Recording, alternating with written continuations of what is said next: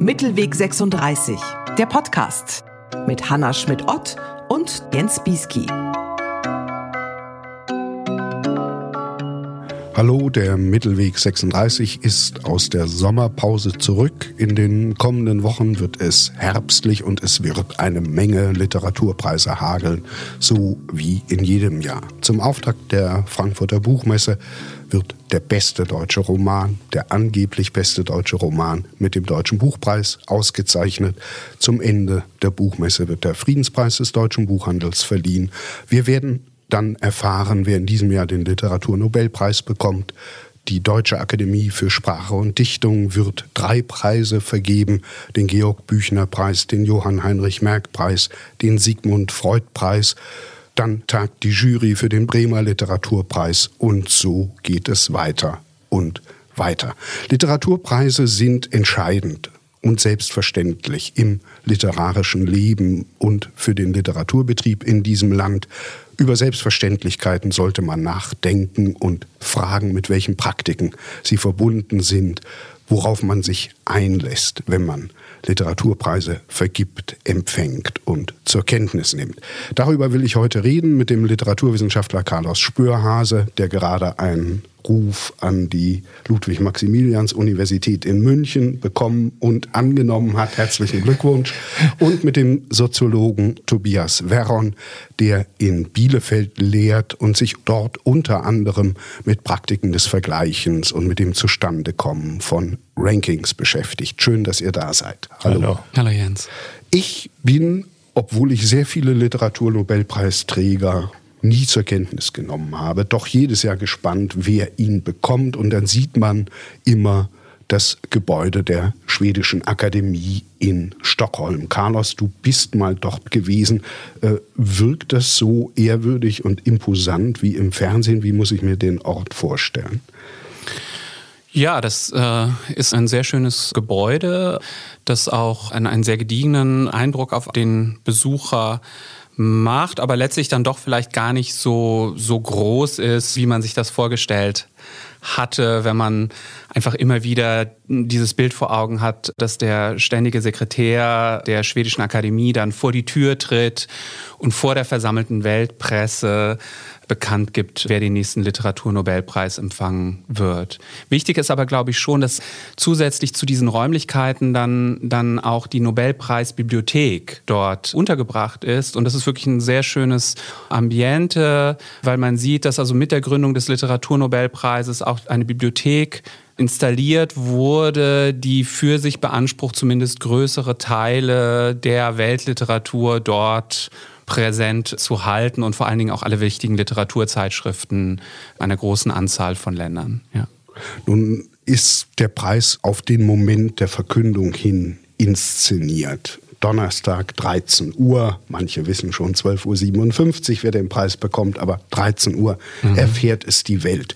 Der wichtigste deutsche Literaturpreis wird ganz anders vergeben, der Georg-Büchner-Preis, da wird eine Pressemitteilung versendet. Ist das ein Problem? Wie seht ihr das? Sollte man den Darmstädtern oder der Darmstädter Akademie empfehlen, dass der Präsident an einem bestimmten Tag zu einer bestimmten Stunde vor die Kameras tritt und verkündet, wer ihn bekommt? Würde das nicht für mehr Aufmerksamkeit sorgen? Ich weiß nicht, als Soziologe fühlt man sich für Empfehlungen selten zuständig oder kompetent. Ja, also mein Eindruck ist ja, es kommt darauf an, so viel Aufmerksamkeit wie möglich zu erzeugen und was immer hilft. Dazu kann man raten. Aber was wiederum in diesem Betrieb am meisten Aufmerksamkeit garantiert, ist natürlich eine Frage, die man eigentlich nur beurteilen kann, wenn man den Betrieb wiederum gut kennt. Insofern kann Carlos vielleicht besser auf diese Frage antworten. Ich weiß gar nicht, also es würde mir auch sehr schwer fallen, da Empfehlungen auszusprechen, weil, Jens, du hast ja schon einfach diese ungeheure Bandbreite an Literaturpreisen allein im deutschsprachigen Raum genannt.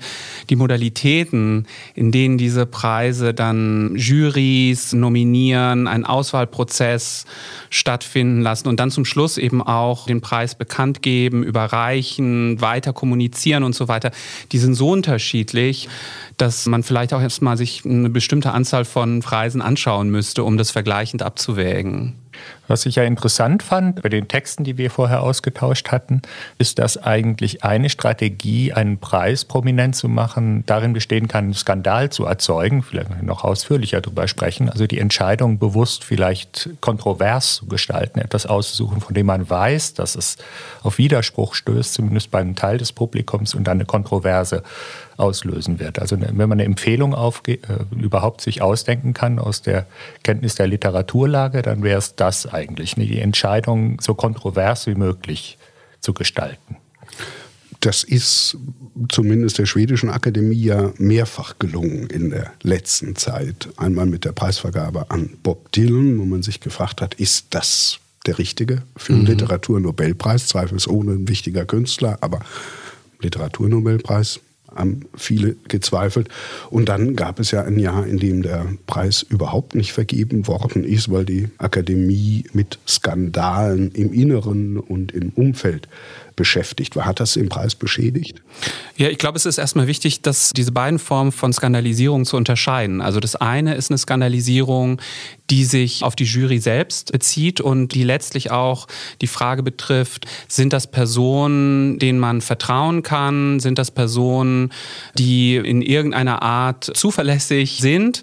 Und das andere ist eben die Frage, ob das Ergebnis irgendwie unseren Vorstellungen von Preiswürdigkeit entspricht. Und wenn ich versuche, mich so ein bisschen an die Forschung dazu zu erinnern, ist es schon so, dass man sagen würde, dass ein Skandal, der eher die Jurymitglieder betrifft, dass der tendenziell diese Institution schon in ein sehr gefährliches Fahrwasser dann bringt und tendenziell auch diesen gesamten Preis in Frage stellt, während interessanterweise ein Skandal, der sich auf eine bestimmte Wahl eines Preisträgers, einer Preisträgerin bezieht, die eigentlich eher zur Institutionalisierung eines Preises und zur Festigung dieses Preises in einer größeren Öffentlichkeit beitragen kann. Ja, weil die Personen, die dann diesen Preis kritisieren, die zum Beispiel sagen, Bob Dylan hätte den Literaturnobelpreis nicht bekommen können, signalisieren auf diese Weise immer noch, dass sie eigentlich daran glauben, dass es eine bessere, sinnvollere Weise gegeben hätte, diesen Preis zu verleihen. Also sie glauben im Grunde genommen immer noch daran, dass dieser Preis eine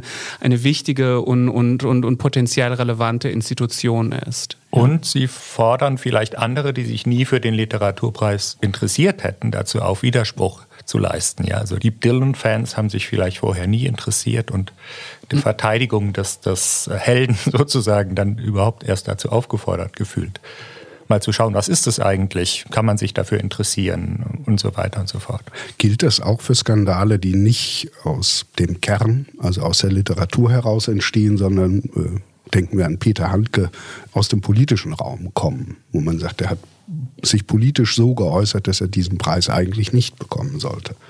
Würde ich also in diesem Fall schon sagen, weil sich daran doch eine sehr umfassende Diskussion angeschlossen hat, wie das Verhältnis von Politik, Ethik, Literatur auszutarieren ist, wie autonomistisch man Literatur sich vorstellen kann und so weiter. Also das ist insofern dann, glaube ich, schon auch produktiv, intellektuell produktiv gewesen, aber auch jetzt, glaube ich, nicht in einer Art dann auch skandalisierend, dass die Institution des Nobelpreiskomitees und die Schwedische Akademie in irgendeiner Art als Institution der Preisvergabe in Frage gestellt worden wäre.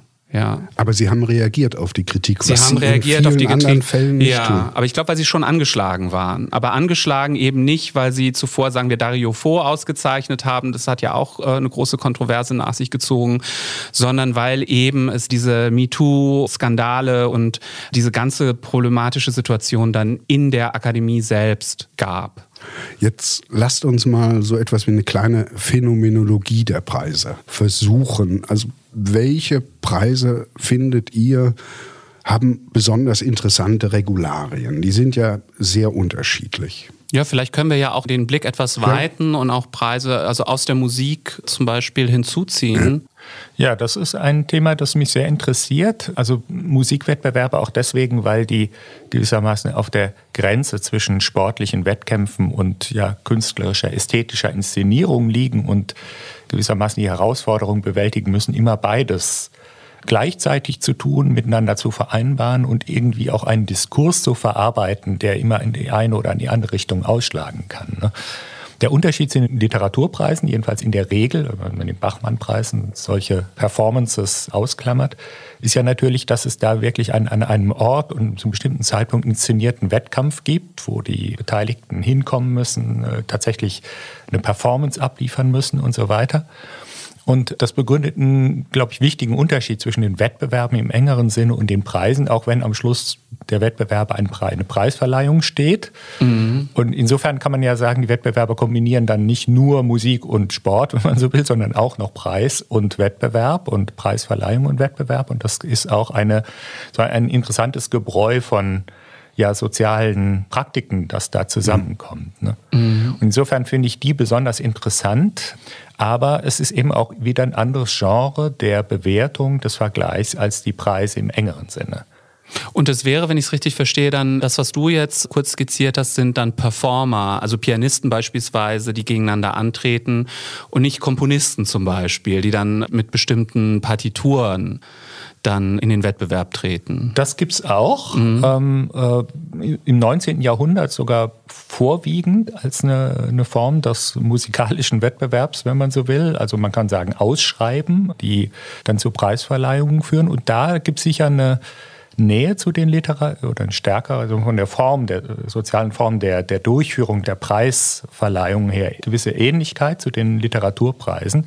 Aber es sind halt auch die weniger prominenten Wettbewerbe in der Musik. Ne? Also insofern, da fehlt dann vielleicht wiederum eine Öffentlichkeit, eine größere Öffentlichkeit jedenfalls, die man ja für die Literaturpreise unterstellen würde. Ein Regularium, das ich sehr interessant finde, ist das des Kleistpreises, weil es völlige Distanz zu jedem Gedanken von Wettbewerb hält. Eine Jury wählt eine Vertrauensperson, es ist auch in jedem Jahr eine andere, damit sich keine Preisvergabekartelle bilden. Und diese Vertrauensperson hat absolute Freiheit. Die entscheidet selber, wer den Kleistpreis bekommt, der gar nicht gering dotiert ist, viel Aufmerksamkeit mit sich bringt, eine lange Tradition hat, in den 20er Jahren eingeführt worden ist oder sogar noch früher, aber in den 20er Jahren vor allem an junge Autorinnen und Autoren, um sie zu unterstützen, vergeben worden ist. Und diese Person hat nur die Aufgabe, Preisträgerin oder Preisträger zu wählen und das dann in einer Laudatio in der Preisverleihung zu begründen. Das scheint mir aber inzwischen fast ein bisschen aus der Zeit gefallen, weil immer mehr Preise inszenieren sich doch wettbewerbsartig, oder täusche ich mich?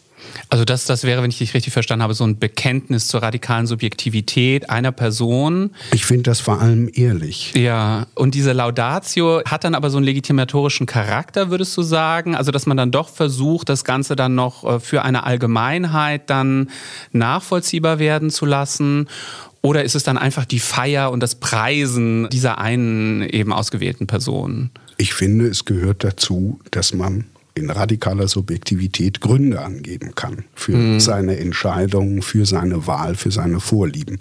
Wenn man Geschmacksurteile nicht mehr begründet, werden sie uninteressant. Inszenieren sich Preise mehr als Wettbewerb, Literaturpreise. Also ich denke an den Bayerischen Literaturpreis, wo die Jury am Ende über einige Titel offen vor Publikum diskutiert. Ich denke an die Mode mit den Long- und Shortlists. Ja, also ich glaube, das ist wirklich sehr interessant, also dass man den Eindruck hat, also wenn man jetzt zum Beispiel an den Preis der Leipziger Buchmesse irgendwie denkt, wieso nötigt man eigentlich allen Personen, die dann noch also zum Schluss im Rennen sind, ab, dort präsent zu sein? Ne? Also man könnte ja einfach sagen, man verkündet, wer das gewonnen hat und lädt dann diese Person in irgendeiner Art ein.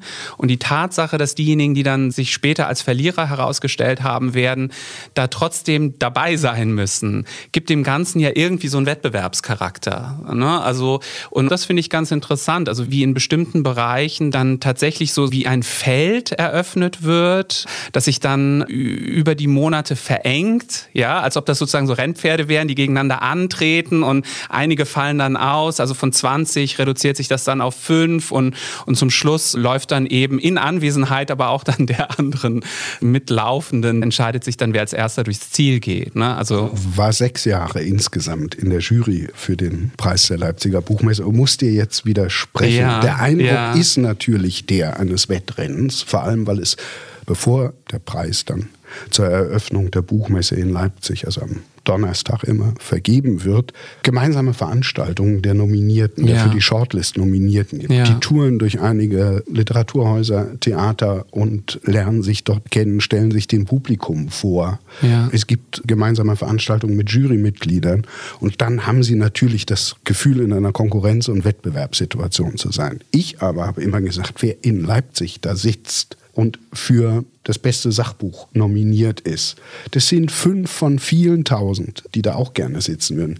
Der ist, auch wenn er den Preis nicht bekommt, kein Verlierer. Ja, das kannst du so sagen. Wir nehmen das als Ranking wahr. Du bist zweiter Gewinner, sagt man dann immer den Leuten. Ja, ne? Aber wir nehmen das als Ranking wahr, obwohl es eigentlich darum geht, nur die Besten zu prämieren und nicht ein Ranking stattfinden zu lassen. Das glaube ich schon. Aber man muss zum Beispiel sehen, also dass die Schwedische Akademie absichtlich zum Schluss eben keine, also die haben ja auch im Hintergrund Longlists und Shortlists, ja, also das heißt, dieser ganze Prozess sieht genauso aus wie auch bei anderen Preisen, die dann diese Long- und Shortlists dann veröffentlichen, aber sie entscheiden sich explizit dagegen, das zu veröffentlichen, um keine Verlierer zu produzieren und um dem Ganzen dann eigentlich auch den Wettbewerbscharakter zu nehmen, ne? Also da sind dann nicht irgendwie 20 Leute in einem Prozess involviert und zum Schluss setzt sich einer durch.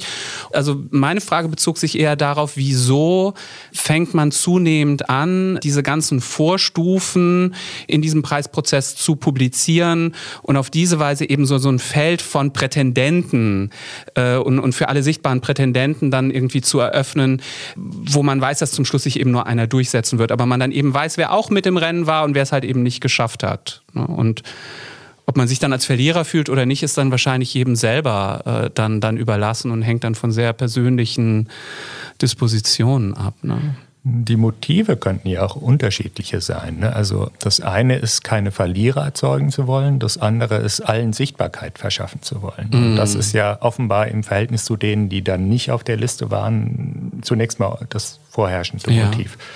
Das kann man übrigens an den Rankings auch häufig beobachten.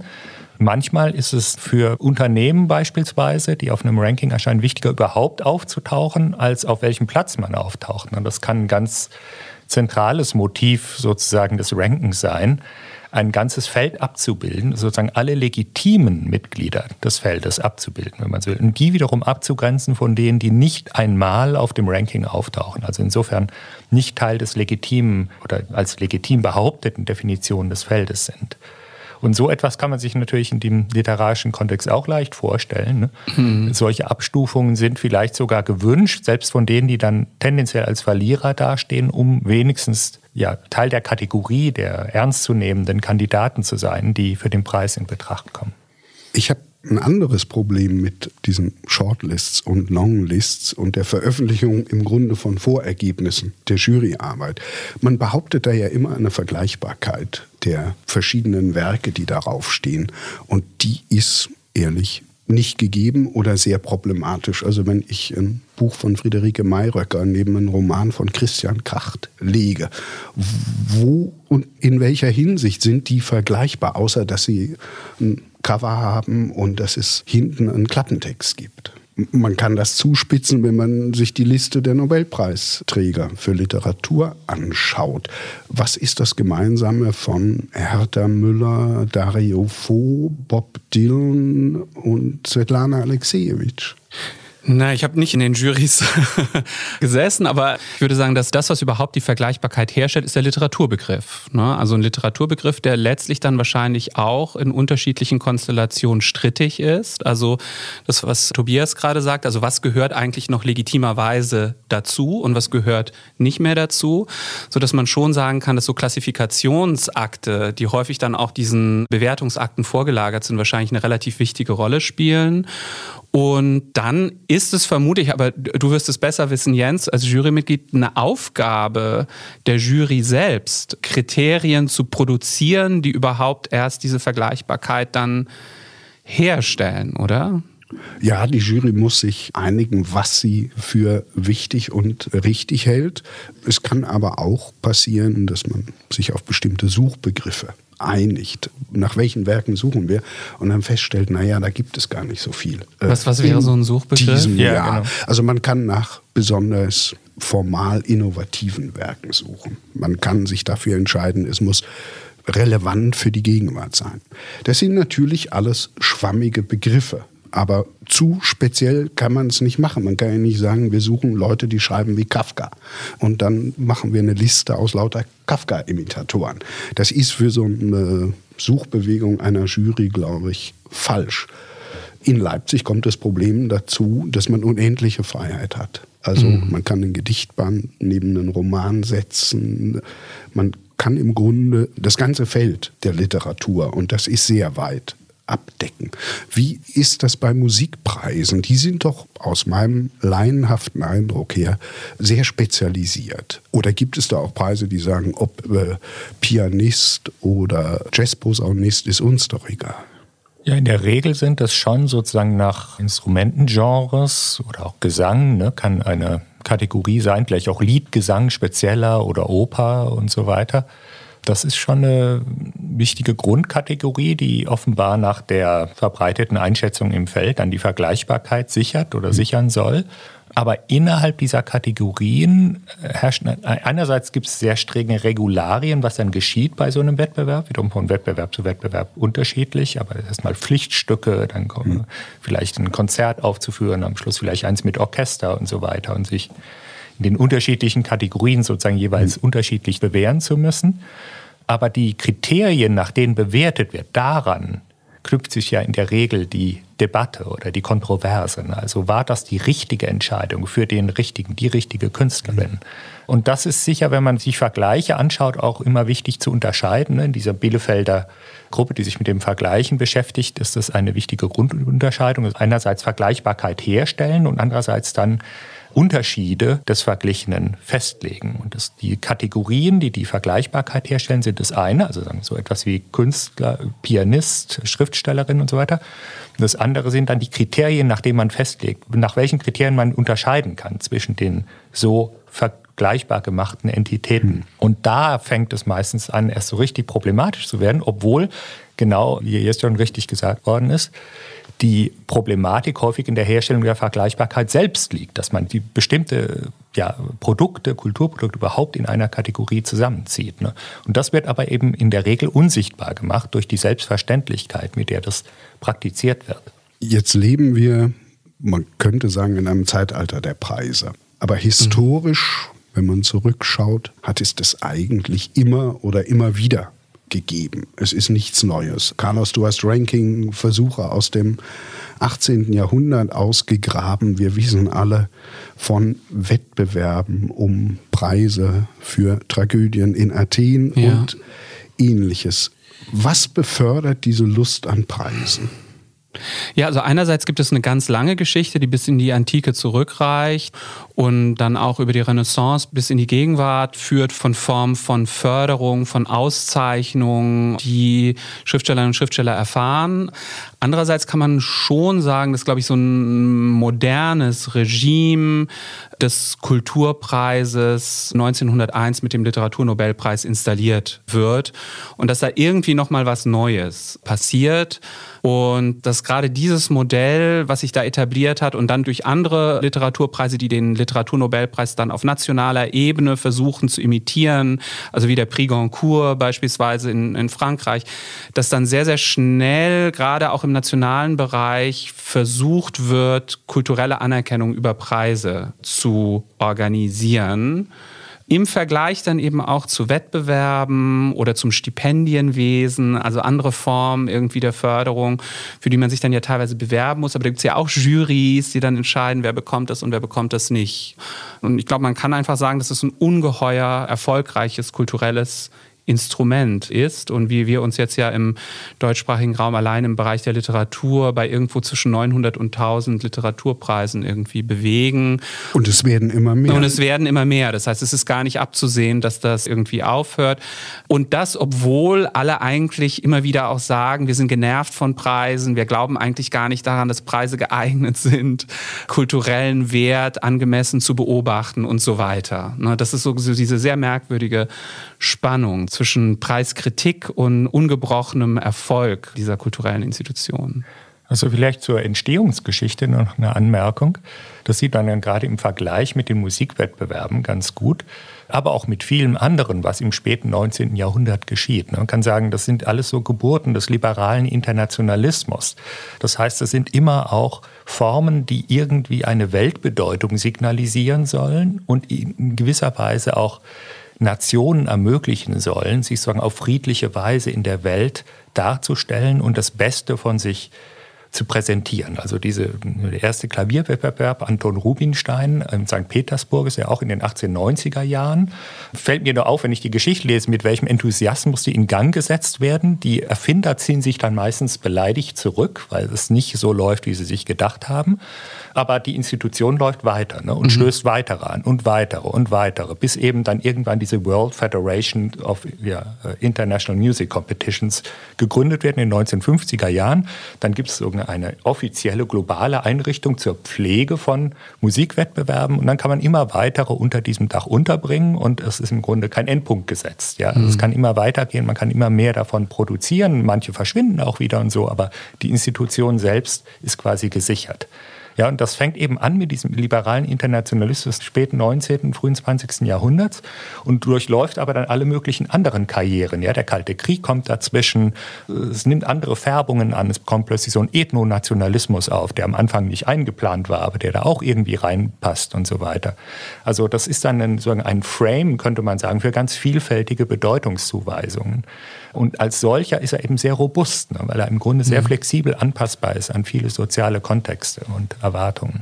Die Zeit rast, deswegen eine letzte Frage. Ich habe mich gewundert, dass es noch kein Ranking, zumindest der Literaturpreise in Deutschland gibt. Man sagt immer, der Georg Büchner-Preis ist der wichtigste in Deutschland vergebene Literaturpreis. Würde ich auch nicht anzweifeln.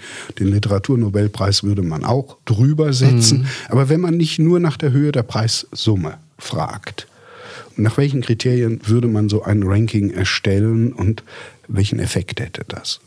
Das wäre ja gar nicht einfach, ne? Also ich glaube, der erste wichtige Punkt wäre, dass das, was du gesagt hast, Jens, aufgreift, dass es so zu sein scheint, dass es in allen Feldern immer einen größten, wichtigsten Preis gibt. Ja, der dann auch für alle Personen in dem Feld mehr oder weniger konsensuell dann als ein solcher gilt, wie der Georg-Büchner-Preis jetzt im Bereich der deutschen Literatur oder dann eben der Literaturnobelpreis im Bereich der internationalen Literatur. Und alle anderen arbeiten sich dann im Grunde genommen immer an diesen Preisen ab und versuchen dann ihre eigenen Preise in Relation zu setzen zu diesem Preis. Ist das Preisgeld niedriger? Sollte es vielleicht höher sein? Und so weiter. Sodass man den Eindruck hat, es gibt so einen Preis, der, wie soll man das nennen, so eine Art Benchmark ist, an dem sich alle anderen dann orientieren. Ich weiß nicht, ob es ein ähnliches Phänomen im Bereich der Rankings gibt.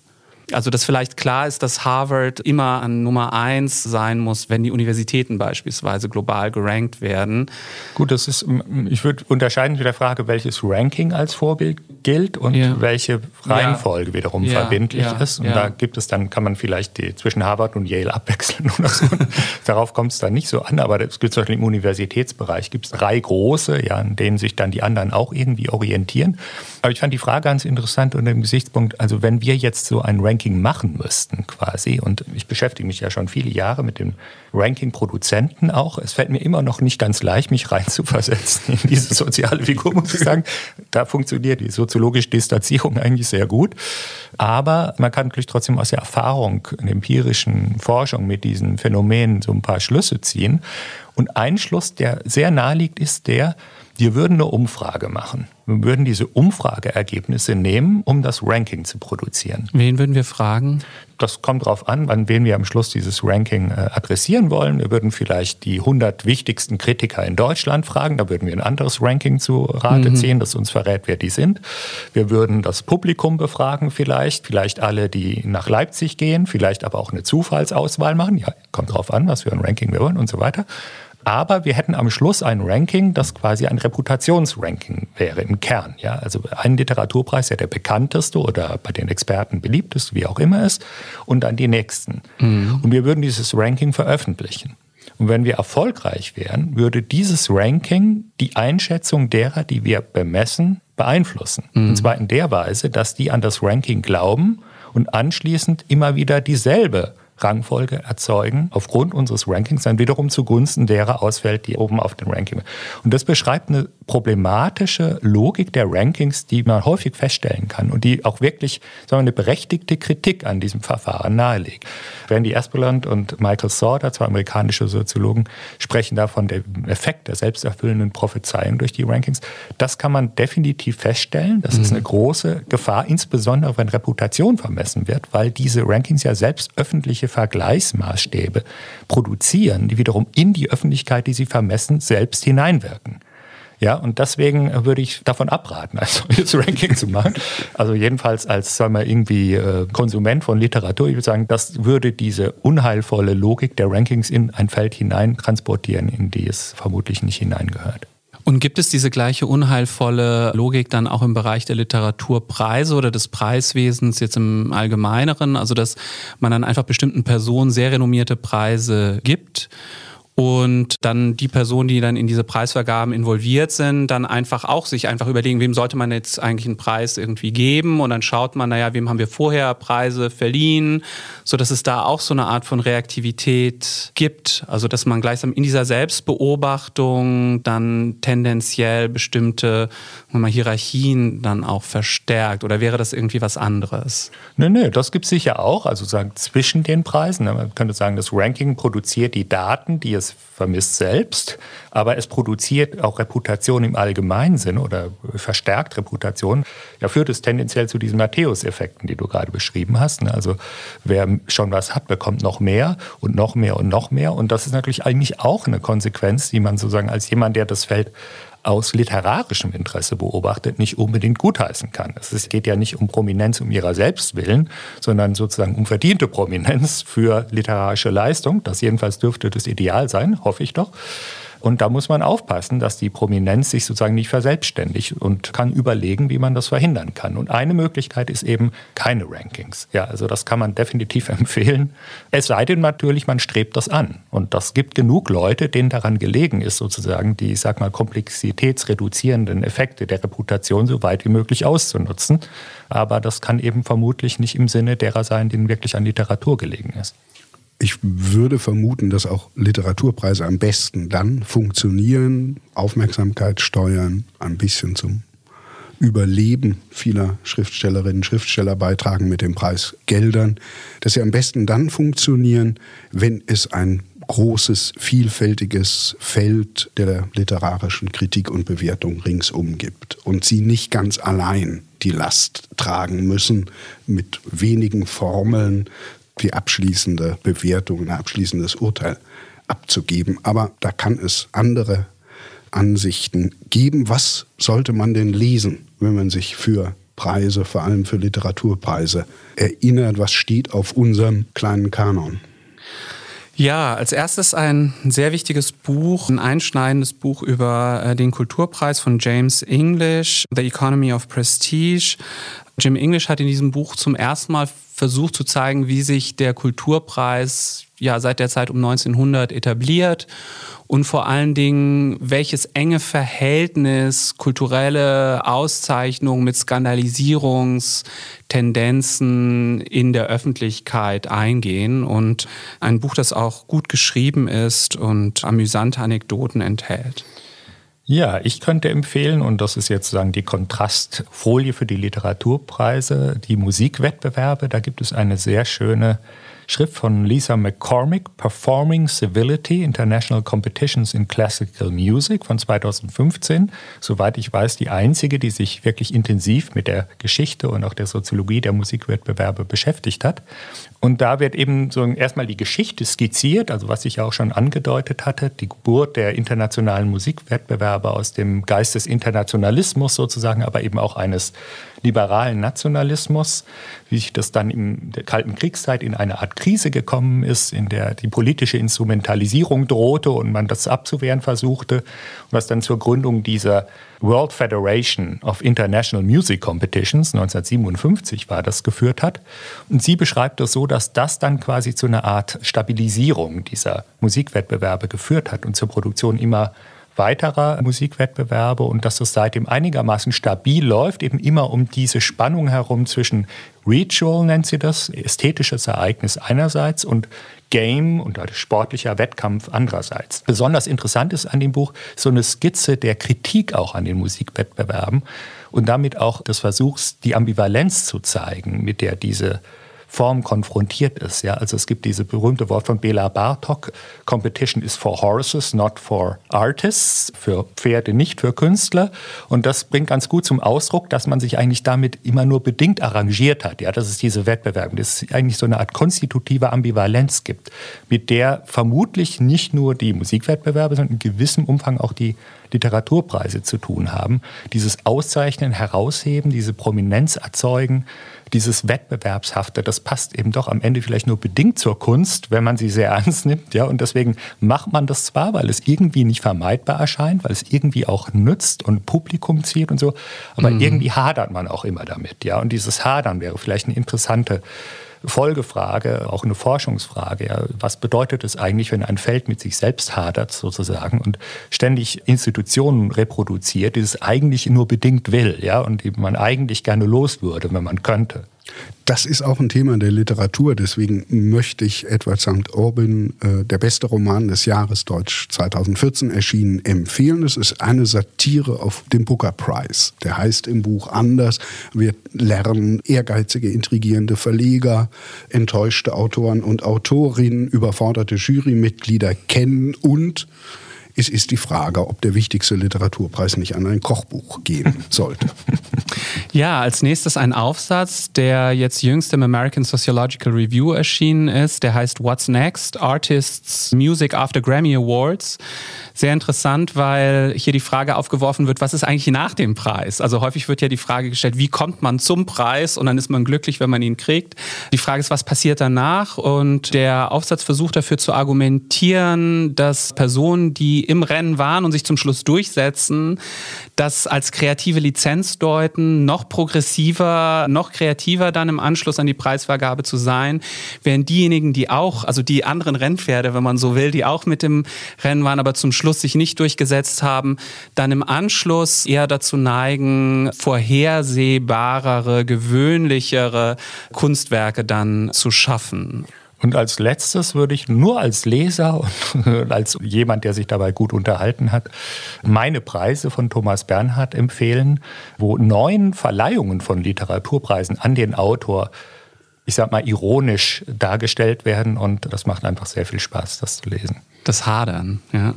Jetzt müsste ich eigentlich fortsetzen mit die Preisverleihung von Günter de Bruyne, 1972 erschienen, über eine Literaturpreisverleihung in der DDR, eingebettet in eine Dreiecksgeschichte und eine Satire auf Anfassungsbereitschaft. Aber wir merken, mit den Listen kommt man nicht so richtig zurecht, weil wir haben einmal festgelegt, es stehen nur 5 Titel in unserem kleinen Kanon. Der 6. wäre meine Empfehlung für Günter de Bruyne. Vielen Dank, Tobias. Vielen Dank, Carlos, für das Gespräch. Wir hören uns wieder im Oktober, dann mit Marie Schmidt und einer Diskussion über Praktiken und die Geschichte des Sich-Bewerbens und der Bewerbung. Alle Informationen zu den Titeln und zum Podcast findet ihr in den Shownotes.